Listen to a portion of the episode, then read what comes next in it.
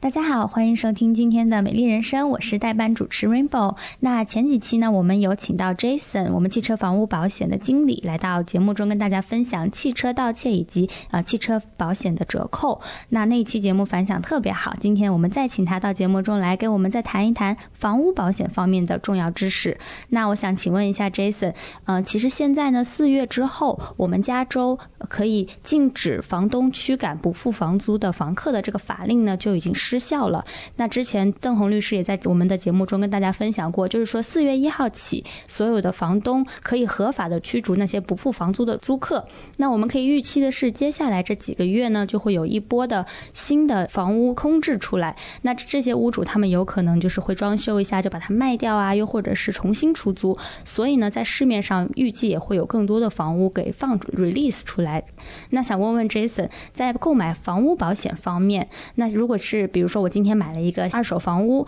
那我想贷款公司往往都会要求我要买这个房屋保险嘛？那我这方面我有什么需要注意的呢？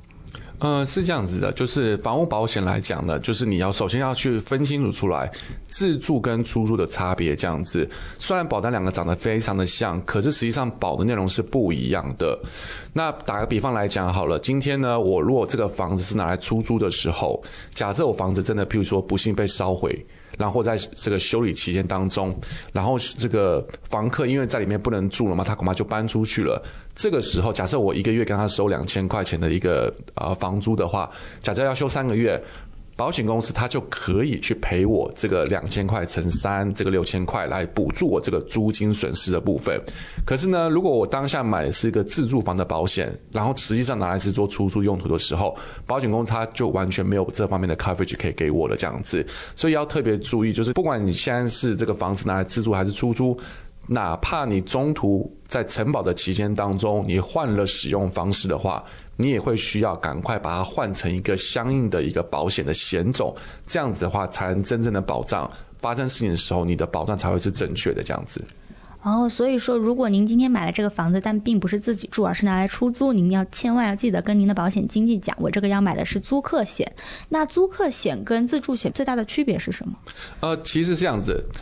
两个都有包火险，房子烧掉它一定会赔，没有错，对不对？那我刚刚提到就是说，像租金这个部分的损失是没有得包之外，他们今天今天在接受，譬如说有要是有人来告你的屋主的时候，他其实也是会有一些细微的差别这样子。那甚至就是因为，其实对于保险公司来讲。它的本身险种就是保的不正确的时候，它其实在理赔上面的应用的话，它其实就会有一些问题。所以就还是不要就轻易的认为是说啊，因为没有关系，反正我保费都交了就 OK 了，这样它不是这样子的。那还有另外一种现象，我们也是常看到，就是今天很多啊，以新移民的啊民众们，他们对保险的知识，其实说真的。啊、有些时候会认为说保险在骗啦，其实就就有些时候之前的一些这个观念是这样子的。可是实际上来讲呢，就是保险公司它今年也是一直以来也是付了很多这个相应的这个赔偿金出去这样子，这也是为什么现在保险费用变得很高的原因。那这个时候就会延伸一批人会认为是说，贷款他已经是付清了，对不对？他恐怕这个从国外移民到美国来之后，就全款买一套房子，他们认为是说，其实我不需要买保险的。那在这个情况之下的时候，像我们有很多的 case，譬如说今天啊新移民来美国这个地方，然后他们在这边买了一个一套房子，然后再付了这个贷款这样子。那他们因为早期的观念并不是对于保险只是很了解嘛，那那个时候贷款公司他们会要求是说，你们今天要 close 这个 escrow 之前，你一定要有个保险出现才行，因为他们是担心是说，今天要是我把这个钱借给了你，然后结果嘞呃这个你没有保险，房子真的烧掉的时候，你又没有偿还能力去做赔偿这。的部分，那这样的话，我们两头都空嘛，银行是损失钱，然后呢，当然客人也一定会损失这套房子。可是很多的情况产生在于是说，他们把这个房子已经完成了交易，然后也 close escrow 之后，他们就停止了他们的保险。真的不夸张，很多的情况是他们买完了房子之后就把保险给取消掉了。结果在这个情况之下，呃，有些时候当下其实保险公司在保这个。呃，房子被取消的时候，他们会主动去发一个信通知贷款公司说，这个房子现在是没有保险的。那这个时候，贷款公司就会发信给客人，是说，哎，你是不是换保险公司啦？那有的话，你要提供一个保险证明给我啊。可是你知道吗？说真的。每一天信件那么多，很多的华人的这个朋友们，他们其实看到信，尤其都是一堆英文的话，他们就不太会去看这个细节是怎么回事的，也因此就是一直一直拖着，一直拖着，到最后他们有一天突然发现说，哎，为什么我现在？本来我的，譬如说每个月的贷款费用是付的是呃两千块钱或三千块钱好了，一下变到四千块钱等等之类的，就是他的钱变多了，为什么会是这样子？其实呢，贷款公司跟你们在签这个放款的时候，他们有一个合约在里面，就是他们有权利在你断保又不买保险的情况之下，他们帮你加买一个保险，因为他们要保障他们的一个利益这个地方。那你。其实我如果以普遍的这个金额来讲好了，你如果房子保险是譬如说两千块钱，如果你让你贷款公司他们帮你强制加上一个呃这个 insurance 的话嘞，你的保费有可能付到三千块钱，这么贵啊？对，没有错。而且我看到案例是，呃，曾经有这个呃 condo 的这个用户，他们保险一年才六百块钱，最后他被收了三千块钱。然后是一年的哦，这样子，他们都吓傻了。可是呢，因为他们的保险已经断了有将近快一年了，他们这时候想要回来，再想说，哎，那我能不能当做没有发生过？我就赶快把这个钱补交了，以后然后就没有事情了。没有办法的，保险公司是这样子的，你一旦真的取消掉你的保险之后，你隔了呃几个月，然后呢一两个礼拜后，你说要再把这个保险再生效回去是没有办法的。所以等于是希望能尽量避免啦，但是有点是花钱的买了一个教训这样子，所以它其实有很多的细节的东西，并不是呃以为这样就没问题了，它其实真的还是要注意的。刚刚 Jason 说的真的很重要，因为我也知道有一些华人朋友，他们可能为了省钱，那在贷款放下来以后，我就第二年我就不续我的房屋保险了。那殊不知，保险公司其实是有权要求在你不买保险的时候，给你加上一个保险公司给你 assign 的保险。对，那这个保险是非常非常昂贵，可能是你自己去买保险的五到十倍的价格。而且 Rainbow，你知道吗？我有真实的案例，我在大概呃六年前的时候，我就。被呃一位客户就是那个骂是说我们这边死要钱这样子，所以因为我们当时就真的跟他解释说，哎，你这个保险你要真的要换没有问题，可是你不能断掉，因为他们一定会来找你的这样子。那也是一个好心建议，可是就被骂了有五分钟，然后结果你知道吗？就之后他打电话回来，几个月后没有到太久，几个月后打电话回来是说能不能重新再买，可是已经来不及了这样子，因为他已经被他贷款公司。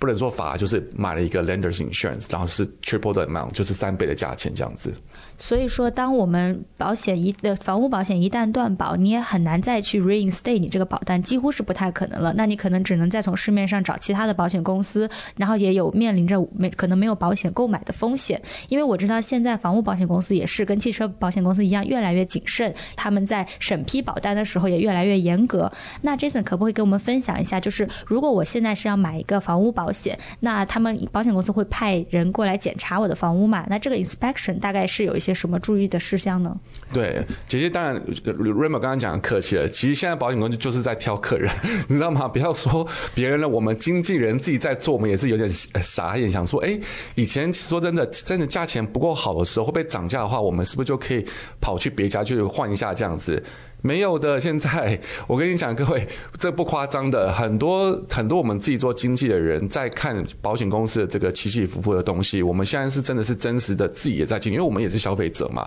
所以，呃，他们现在除了这在挑客人之外，他们很重视，就像刚刚 Rainbow 问的问题，就是他们很重视 inspection 的部分，你的房子的屋况的部分是这样子的。那他们在看什么东西呢？就是。首先，他们一定要是房子生效之后，他们才会派人去做外面的这个检查，你的房子屋况。他们没有办法，就是说在你没有买房子之保险之前，他们就要花自己的成本去做检查这个事情。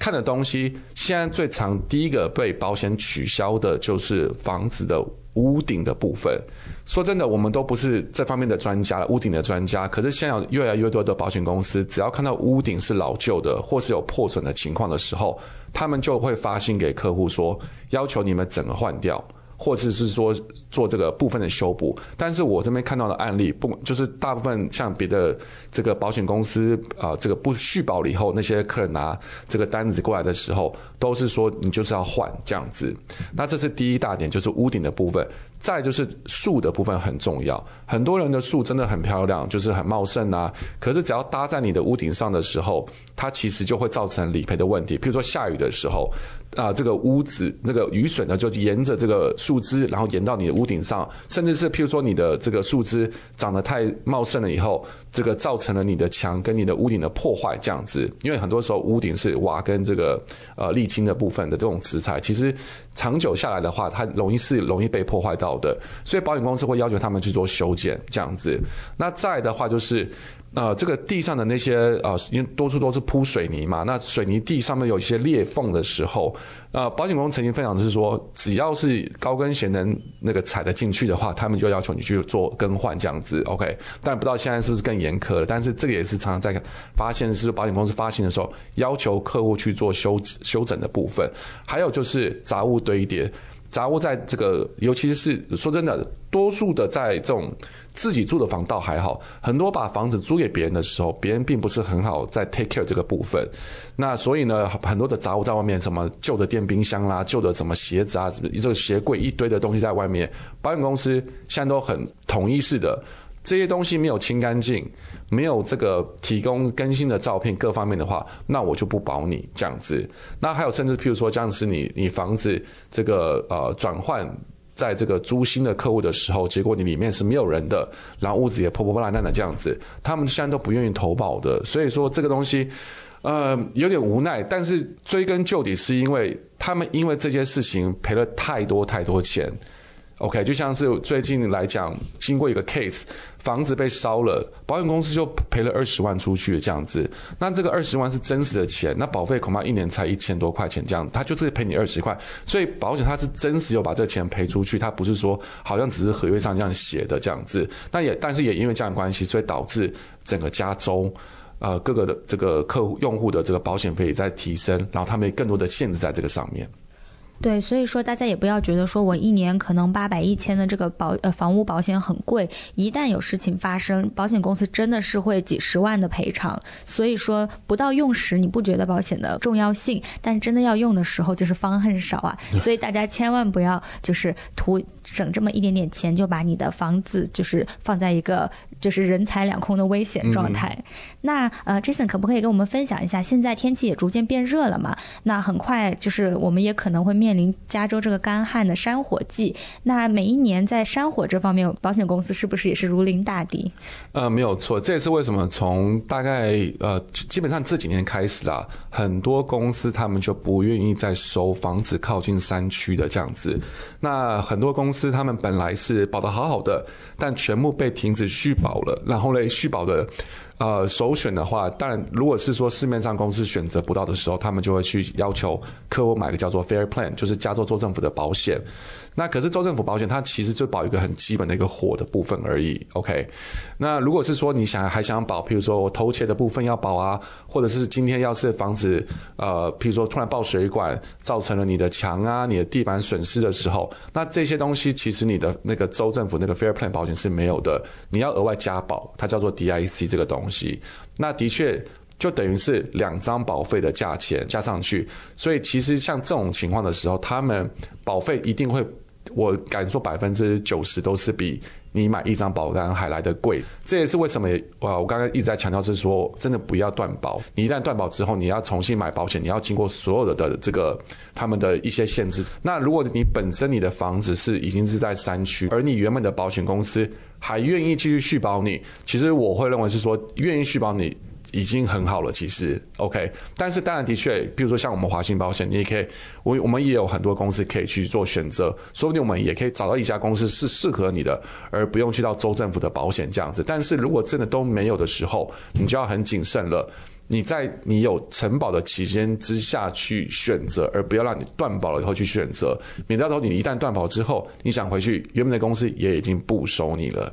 是的，是的。那呃，最后想问问，在地震险方面，那很多人都会有这个迷思，就是说我买了房屋保险，呃，如果是地震，是不是也可以理赔呢？哦，这真的是迷思，因为房子保险的火险跟你地震险它是分开的，加州就有这两个最多，就是火跟这个地震的部分。所以呢，地震保险它是要额外去做投保的。那好加在是因为，其实现在地震保险也有，不是说只有一家公司，它其实也有一些公司可以去做选择的，货比三家，或许能找到你最适合的。然后呢，啊、呃，一般来讲，地震保险它其实也是包你的壳的部分嘛。你要是里面有些财物怕被地震震坏的话，它也是有得投保的。还有一项就是我我个人非常重视的一个地方，就是如果今天真的发生地震了，然后结果导致说你房子要重建，啊、你要在外面去住旅馆的话，它有这项补给的，不管是说他可以让你去外面去住旅馆也好。甚至是他帮你租一个房子在外面居住，他都可以的。其实，所以地震险我会认为是非常需要的，尤其是在加州。